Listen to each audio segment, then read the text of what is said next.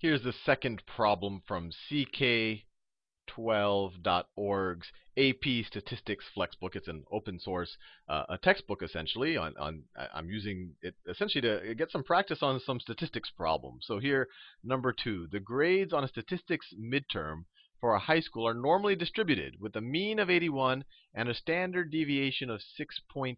All right. Calculate the z-scores for each of the following exam grades. Draw and label draw and label a sketch for each example. We could probably do it all on the same example, but you know, the first thing we'd have to do is just remember what is a z-score? What is a z-score? A z-score is literally just measuring how many standard deviations away. How many standard deviations away from the mean?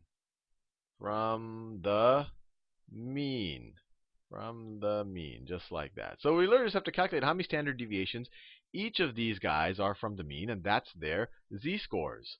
So let me do number or part A. So we have 65. So first we can just figure out how far is 65 from the mean. Let me just draw one chart here that we could use the entire time. So if that's our distribution, see, we have a mean of 81. So we have a mean of 81. That's our mean. And then a standard deviation of 6.3. So our distribution, they're saying they're they're telling us that it's normally distributed. So I can draw a nice bell curve here. They're saying that it's normally distributed, so that's as good of a bell curve as I'm capable of drawing. This is the mean right there at 81. And the standard deviation is 6.3. So one standard deviation above and below is going to be 6.3 away from that mean. So if we go 6.3 in the positive direction, that value right there is going to be 87.3. If we go 6.3 in the negative direction, where does that get us? That goes to what? 74.7?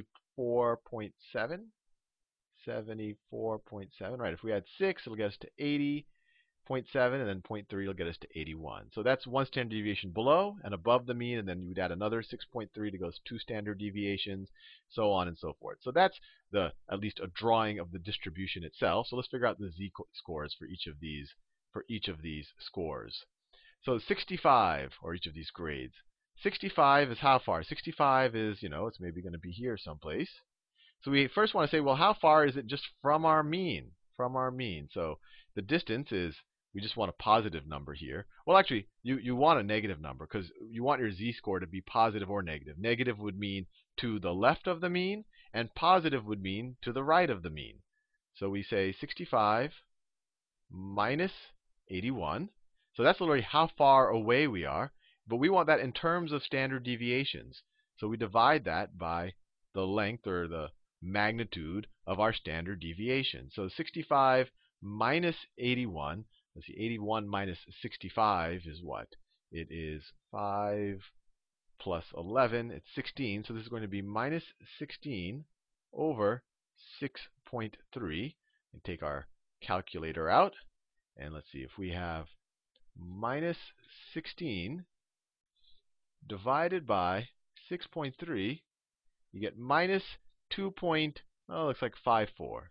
So approximately equal to minus 2.54. That's the z-score for a grade of 65. Pretty straightforward. Let's do a couple of more. Let's do all of them. 83. So how far it is away from the mean? Well, it's 83 minus 81. It's two grades above the mean. But we want in terms of standard deviations. How many standard deviations? So this was part A. A was right here.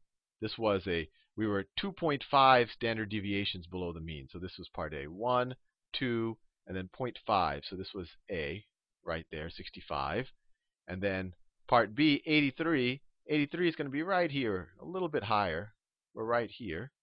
And the z-score here, 83 minus 81, divided by 6.3, will get us, let's see, clear the calculator. So we have, well, 83 minus 81 is 2, divided by 6.3 is 0.32, roughly.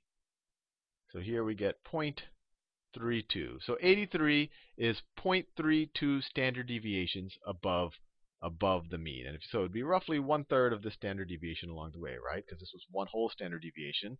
So we're 0.3 of a standard deviation above the mean. Choice number C, or not choice, part C, I guess I should call it. 93.